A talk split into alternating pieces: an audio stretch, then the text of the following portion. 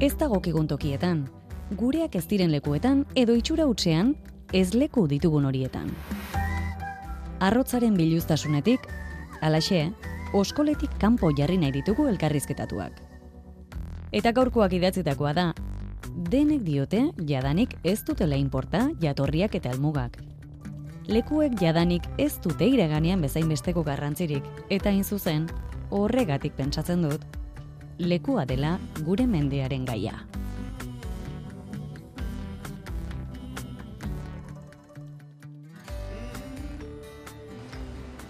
Oinigo aztiz, urte askotarako.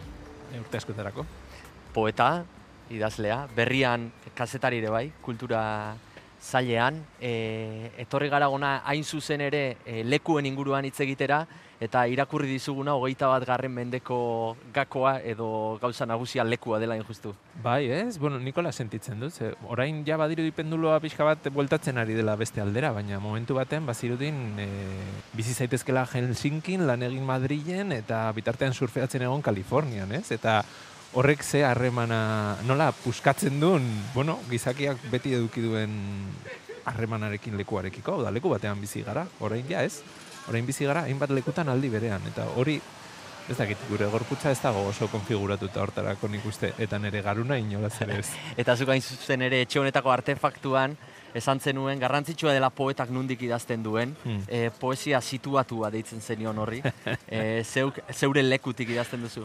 Esaten, esaten du badago Nikola Matzirov izeneko poeta bat, e, Macedoniarra, eta badoka liburu bat oso titulo politarekin, eta da, e, behin esan genuenak pertsegitzen gaitu.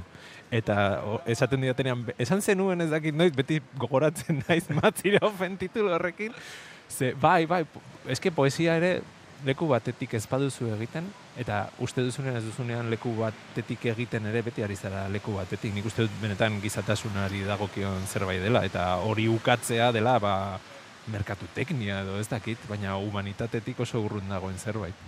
Ba, esan dituzunak ez ezik, idatzi dituzunak ere inigo ekarriko ditugu gaur mai gainera. E, Oiek ere azten zaizkit. Oi.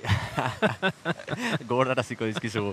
Hain zen ere, aipatu dugu berrian kasetari mhm. zarela, ez dakit zeuk ere eramaten dituzun elkarrizketatuak toki jakinetara, zerbait atera nahian edo sortzen duen elkarrizketan e, testu inguruak, lekuak, e, beste zerbait? Bai, ba, begira, e, hori asko aldarrikatu behar izan dugun kontu bat da, batez ere koronavirusaren e, e, krisi sanitarioaren ondoren, eta ze orduan ohitura hartu genuen ba, elkarrizketak telefonoz errezago egiteko, bideo egiteko, ba, komunikazio ez berbal guzti hori digitalidadean gaudenean galdu egiten da, eta galdu egiten den horrek, gero nire ustez, testuan pixo asko hartu dezake. Ba, ni orain nagoen bezala ezker eskuin begira baldin badabil, ba, orain entzuten ditugun zarata hauek bezala, ez? Hau da, jende artean gabiltza, eta hori elkarrizketak aurrez aurre egitearena gaur egun uste dut kazetaritza dagoen bezala dela aldarrikapen oso garrantzitsu bat lekuetara joan jendearekin egon zeu sai duten jakin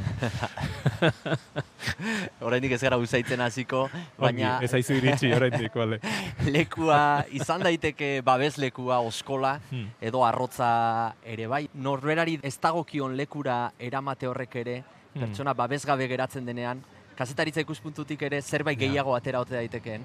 Ba, oso interesgarria hori. E, prest, garo, horrek eskatzen du bi gauza, ez? E, elkarrizketatua prest egotea e, arrisku, komilartean, arrisku maila horretarako, eta eraberean, arrisku maila hori onartzeko, ba, seguru sentitzea, ez? Orduan badago, olako, bi norabidetako indar, indarrak, ez? Zu zaitu gure esperimentu honetako lehenengo biktima, hamsterra. ez jarri korrikan, eh? eh? Esango dugu Bilbon gaudela, bai. eh, jatorri izan aparra zara. Bai. Ez dakit, eh, hemen bai. dagoeneko zure habitatean sentitzen zaren, edo bazauden ez lekuan oain ere nola bait? Bueno, horrek eh, gustatzen zait, eh, zure galdera, ze, salatzen zaitu zu gehiago ni baino. Esan nahi duzu zure jatorrizko lekuan oso lekuan sentitzen zarela. Ba, eta uste dut, e, hori ez dela beti gertatzen. Nik beti sentitute nik ultzamakoa naiz, eta ez dut arazorik, bon, ez, ez, ez arazorik, ez arrotasunik ere, ez, e, badut hango pertenentzia sentsazio garrantzitsu bat, baina horrek ez du esan nahi beti eroso egin zaidanik nire jatorrizko herria, ez nire jatorrizko herriko giroa, ez, eta era berean orain hemen bizitzeak ez du esan nahi deserrotuta nagoenik, ez? Ba, oso, eta nire ustez polita da ez hain garbia izatea bata edo bestea. Eta dagokizun tokian orduan, baina gure ariketa gaur izango da justuzu, ez dagokizun toki batera eramatea, eta, bueno, xelebrikaria honetan proposamena egin nizunean, aitortu nizun, hain justunik rotatiba batera eraman nahi zintu dela. Ikusten Mm. nuela hor, nolabait, bat zeukala testuak askartasun bat, literatura galtzen, ez ote zen ari testugintza hori, eta bueno, poeta bat rotatiba batean jartzea egia zu kazetaria zarela, Bai, eta ez batera arrotza. inguru arrotza, baina izan zitekela ariketa proposa, baina hurbildu nintzela nekane peñagarikano eta arantxa iturberen maira eta esan zidatela haiek, eraman beharko zenuke McDonald's batera. bai, e, nik laguntzat nituen.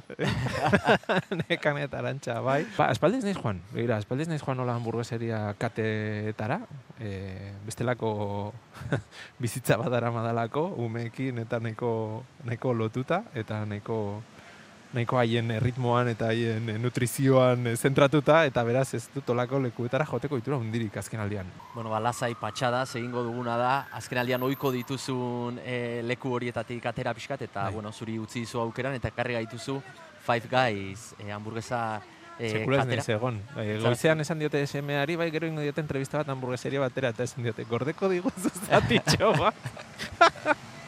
Bueno, gozez ez zaitu gutziko, eh? ez gara, leginduko bintzat. Horixe, e, zuzatu, zaitu gaur anfitrioi eta eta gonbidapena eginda, ba, barura sartuko gara. Guazen ba, Madrid. ea nolakoa den.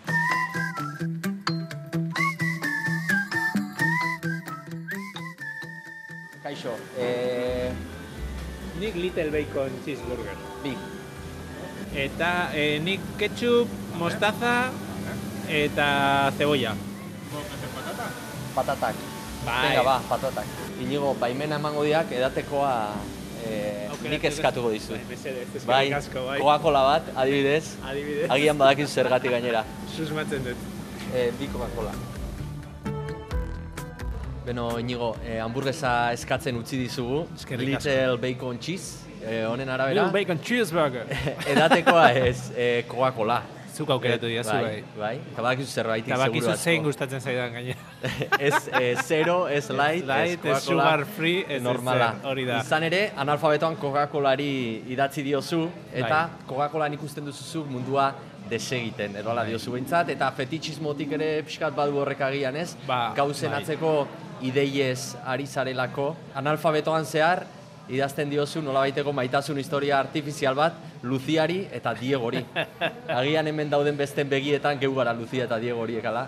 Beno gara Lucia eta Diego, eh? ja gaur egunean, ba, bai, analfabetoa poema liburua izten du hogeita bat, deitzen den eh, poema luze, luze batek, esperantza da ez luzeegi egitea, irakurleari, eta horra aipatzen da, Lucia eta Diego, ze- sasoi baten, eh, Coca-Cola enpresak edukizun kanpaina bat, eh, izenak jartzeko alatei. Eta orduan jartzen zituen, ba, lekuan lekuan, suposatzen dut ikertuko zutela zein zen ohikoenak ziren izenak, eta bat zegoen Iker bat, gogoratzen dut Euskal izena zen Iker, zegoen Lucia, zegoen Diego, eta orduan latak ziren pertsonalizatuak, baina komila artean, zekaro zen ikerketa soziologiko bat, bapatean esan nuen, "Ost- ostras, Diego eta Lucia dira e, gaur egungo munduaren bi mamu etorri zaizkidanak ona niri esatera, ze, ze mundu arraroan bizi garen, non badirudien individual, individuoak kontatzen duela, non badirudien ba, berreunda berrogeita mar mila hamburguesa tipo dituzula eskura, baina gero benetan dena gero eta homogeneizatuagoa dagoen, ez? Eta hor, tentsio hori ikusten nun,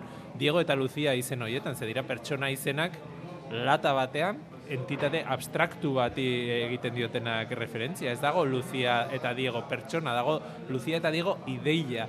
Eta nola izan daiteke pertsona bat ideia bat, ez? Hori, hori da sakrifizio gorena, pertsona bat ideia bihurtzea. Hori, Ba, hoize, hoize zen tentsio guzti horiek eta, bueno, hori, ba, beldurrak eta esaten duen bezala poeman, ba, Coca-Cola honen ondarretan ikusten dut e, etorkizunaren e, mezua edo, ez? Bai. E, sorgine garai batean kafe ondarrekin irakurtzen zuten bezala. Bai, Oie, gureak dira hamburguesak. bai, iritsi dira. bi eta hogeita eh, hiru.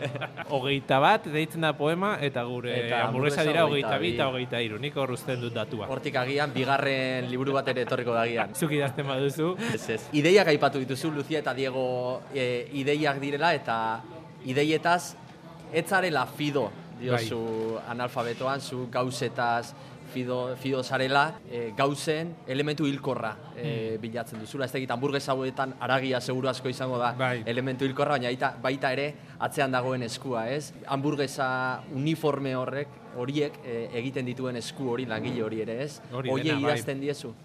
Bueno, hori hori ere kontuan daukadala idazten dut, ez dakit inori idazten diodan. Nik idazten dut eta beti daukat presente irakurlea, ze bestela tentsio asko jaisten zaizu, ez bazaude inorentzat idazten, ez zaude arriskatzen ere, ez? E, nahi duzu heldu zerbaiti eta baita ere konpartigarri bihurtu. Orduan, ez dakit, haientzat, ez dakit, haiekin bai, haiekin bizi naiz eta ni neu haietako bat naiz. E, eskulangile bat gehiago ideien munduan ba, merkatuak ezker eta eskuin mugitzen duena. Eta merkatuaren ideia nagusia etekina da.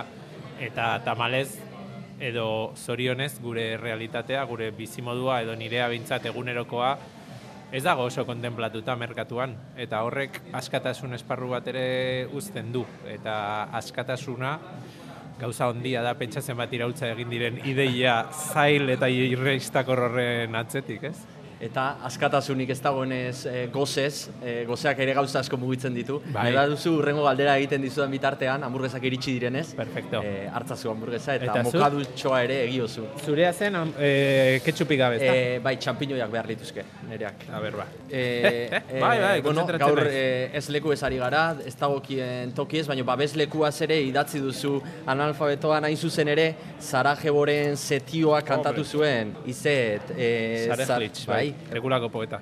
Bai, eta diozu hain zuzen ere hogei garren mendeko poeta bat dela bera, eta hogei gar, bat garren mendera pasa ginenean, hasi zela bera datatzen, hain zuzen ere mila bederatzen eta larogeita emeretzi gehi bat, mila Bai, bederatzen eta bai. Ze esku- emeretzi. Ez da ikaragarri polita hori, eskutitzak bukatzen zituen hori, esan eh, sinatuta eta ze urtea zen zehaztuz, baina ja 2000 garren urtea beretzako ja zen 2000 eta- mila bederatzen dara gehi bat, ez? Eta uste dut 2002an hiltzela, osea ez neuki eh, asko garatzeko aukera, Gehiru, baina, ja, baina oso keinu polita, nire ustez oso keinu polita eta eta poetikoa da. Eta, bueno, ez dakit ni neu ere pixkat galduta sentitzen naiz, e, gaur egungo abia da honetan eta digitalizazio honetan eta ez gorpuztasun honetan eta suposatzen dut denok e, hor jaiotakoak ere ez, ez da oso ez da oso habitagarria. Suposatzen dut lengoa ere ezetz eta hori da Jon Gerediaga e, Euskal Herriko poeta honenetako batek esaten duena, ez? E, esaten zidan bidali nion poema idazten ari nintzenean eta esan zidan, joet, ze krudela esaten duzu nau mende honi buruz. Eta Esaten zidan, baina pentsatuz gero segurazki gizakiaren mende guztiak dira oso krudelak eta uste dut e, horrelako detailengatik dela Euskal Herriko poeta honenetako bat. Oso argia delako. Eta e, niri eragin didan gogoeta hain justu apendize horiek, gehi bat, gehi bi horiek, ez ote diren e, alako lekuak guretzat, hamburgueseriak eta alako tokiak ez ote diren Euskaldun ontzat nolabait gure kulturaren apendizea ere, eta galdera da ea ala behar ote lugete. Euskalduna ohituta dago ez leku artean ibiltzera, ez? Eta besteak beste hemen ikusten ditugun kartel guztiak gaztelera utxean egoteak, ba, horrek ere ematen du pista bat, ez? E, ez gara, ez gara gure, ez da gure diren lekuetan, eta, bueno, horrek usten dizu munduan egoteko modu bat, gia da, bueno, giroa ez dela aldeko, inoiz ez da aldeko, inoiz ez da izan aldeko, eta giro aldeko den lekuetan ere oso, oso zalantza ti da aldekotasun hori, orduan, ez lekua Euskaldunarentzat, ba, kasi-kasi, ia leku guztiak dira horregatik adibidez, ba, berria bezalako leku euskaldun bat edo Euskadi irratia bezalako irrati euskaldun bat, euskera utxezko lekuak badira oso oso garrantzitsua zirrikitu bat irekitzen dutelako, ba existentzia lasaiago bat eduki ahal izateko. Lasaiago baino zenbaitetan agian giltzapetu ere egiten gaituena, arkaitzkan hori elkarrizketa egin diozu duela gutxi, Bai. eta ark eh, dio euskal literatura nolabait estuegi egiten zaiola berari, ez dakit, hogeita bat garren mende honetan e, inigo aztitzentzat ere estuegia ote den e, euskal literatura. E, Inigo Astizi, arkaitzkan hori ez bezala, euskal literatura oraindik ulaop oso zabala iruditzen zaio, nire gerria askoz ere estuagoa delako eta askoz aba- abarko, abarke gutxiago dudalako. Baina bai egia da, bueno, ez dakit, euskal delako, edo pentsatzen dut, Segurazki literatura guztietan gertatzen dela eta ez dela inbeste nongotasunarekin lotutako zerbait, baizik eta zuk literaturarekin egin nahi duzunarekin lotutako zerbait. Ze, adibidez poeta austriar bat badago Ernst Handel izenekoa eta berak aipatzen zuen e, hain zela serioa Austriako eta Alemaniako e, poesiaren giroa, berak egin nahi zuen bakarra zela oiu eta barre. etengabe, lehertu, eta eta pixkat hortik galdetzen nion arkaitzeri, eta arkaitzek horregatik esaten zuen ez du sentitzen zela euskal literaturan bera pixkat jandel bezala.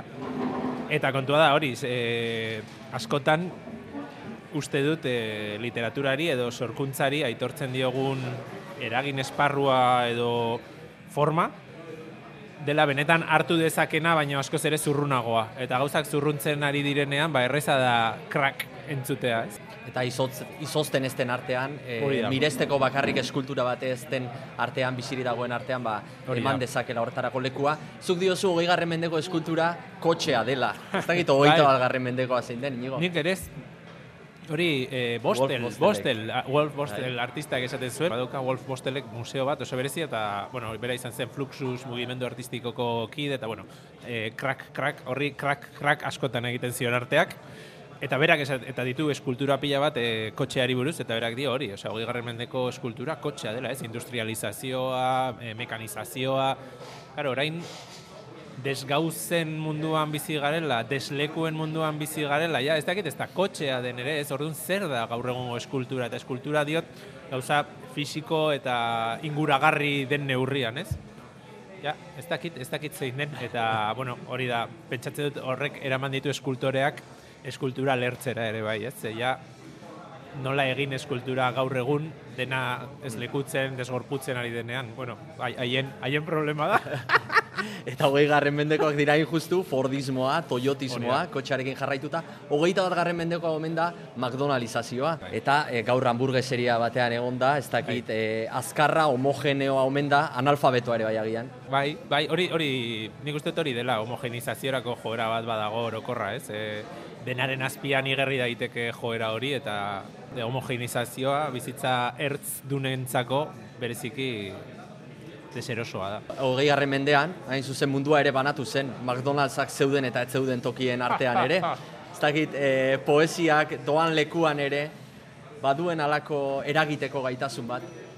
zer, zer da eragitea, ez? E, lehen justo, Ernst Handel aipatu dut, eta berak badu oso gogoeta ederra eraginari buruz, eta esaten du poesiaren alorra badirudi oso ez gauza dela, zeren eta bakarrik eragiten dio poesia interesatzen zaion jendeari, ez? E, baina kontuan hartzen baduzu poesia hizkuntzaren alorrean dagoela, hizkuntzaren alorrak bai eragiten digu denoi, ez? Eta horre hor eragiten duenak, adibidez pentsatzeko markoetan edo edo harremanak ulertzeko izendatzeko moduak hor hor eragin dezake poesiak hizkuntzan eragiten duen neurrian. Beraz, ez gauza da eta aldi berean al guztiduna da.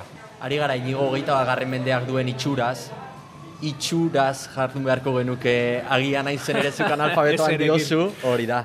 E, norbait jetxi dela autotik, e, begiratu eta badoala, eta zerbait ikusi duela agian leku horretan, zuri oharkabean pasa zaizuna, eta niri burura etorri zait, anariren kotxe gorria, eta zuretzat ezer ez dena beste batentzat agian zerbait badela, eta zuk ere anari badakartzu analfabetoan, eta diozu nolabait plazeren antxietate azeleratuak obsoleto egin duela desiraren denbora, eta anarik tristuraren industria e, deitzen diola. Bai. Eta horregatik e, gizakiak agian behar duela arrazoiak kreatibo izateko. Zu ere horregatik egin zara poeta, kreatibo Buah. izateko beharretik. Ba, ez dakit, ze, eske kreatibotasunarekin krisi handi bat dut, ez? E, adibidez, hogeita garren mendean, kreatibotasuna asko laudatzen da, eta asko aldarrikatzen da, baina nire ustez trampa handi bat da, ze horrek esan nahi duena da, zu, gixajo hori, abiatu zaitez zure gaitasunetan sinetxita, zure baliabideekin, inoren laguntzarik gabe, eta zure talentu hutsez aurrera egingo duzu. Eta horrekin aurrezten dugu, seguridade soziala, aurrezten dugu inork zure ordez arriskuak hartzea, ez? Be, kreatibotasunarena da uste trampa handi bat dela. E, e, zergatik egin nahi zen poeta, ba ez dut, arrastorik ere, edo hainbeste arrastu ditut galdu egiten naizela. Daukat lagun bat, e, Damaris Pan, artista, e, esaten du berak pintatzen duela, justo aurreko astean etorri zitzaidan bere esaldia, esaten zuen, e, pintatzen dut, zeren eta nahi nuke ies egin, baina geratzen naiz. Hau da, e, ies egin nahi dugunean, geratzea erabakitzen dugunean, hor espazio bat irekitzen da, eta nik uste dut adibidez poesia edo Damarisek aipatzen du bezala pintura, hori dela pixka bat gelditzea ies egin duzun leku horretan. Eta hor espazio bat sortzea, ba, konversazio batzuk edukitzeko eguneroko bizitzak permititzen ez dizkizunak. Ze normalean iesa, ies egiteko aukera esku eskura jartzen digu mundu honek, e, hamburguesa forman, patata forman, bideo jolas forman, TikTok forman, ez dakit katutxo bideoen forman, mila formatan, kuadrilla forman, mila forma daude iesi egiteko, eta hain justore arteak, da Marisek esaten duen bezala, nik uste dut, e, hor itxoin, gelditu. Gero ies egin baina gelditu minutu bat gehiago eta ea zer, ea ze zaunka hots iristen zaizun, ez? Eta gelditzeko behar hori agian, eh, anarik badio gauza handienak hausten direnean ez dutela zaratarik egiten, Bai. eta zuk diozu eh, ezkarela gai gauzak kolapsatzen ari direla eh, ikusteko ere, edo entzuteko Mm, mm. ere. Eh, not idea but it thinks, eh, bai, William Carlos Williamsen hitzak hartu dituzuk, eta diozu gizakiaren aurka itzuliko direla gauzak. Bai. Eh, aipatu duzu gaur hemen egin dugula elkarrizketa, McDonald'sa proposatu genizula eta ez duzula nahi izan hain justu. Palestinaren eh, aldeko boikotagatik. Bai. Dakit eh, gauza gure kontra etorriko diren horretan ere. Ba, daude gure kontra. Hau da, eta are gehiago, orain egunotan guztiok eh, onartzen ari garen cookie hoiek guztiak webguneetan, ba, horrekin, horrekin dantzatzen ikasi behar dugu, ja, hori ja gertatu da, ez dakit, ez dakit nola esan. Eta irakurri gut dizugu era berean, egungo imaginazioaren proletarioei errezagoa zaiela planetaren zuntxipena irudikatzea, bestelako planeta bat amestea baino. Galdera globala letra larriz idatzita, jadanik ez dela nora goazen, noiz arte baizik. Bai, ala dio, ez? E, ba, ba, ekologismoak hor eh, aurrekoan jarri zuten, ez? Eh, badago erloju metafora atzera hori, ez? Atzera minutu bat. kontaketa, minutu Bai. bat edo falta da, bai, jeitsi zen e, lehen zen Iron Maidenek kantatzen zuenean Two Minutes to Midnight, ziren, baina orain uste minutu batera edo gaudela e, gauerditik, eta, bueno, bada ekologismoak oso mai gainean lehen lerroan jartzen duen gai bat, eta segurazki gure bizitzak eta hogeita bat garren mende hau goiti bera zeharkatuko dituen kezka handi bada, ez?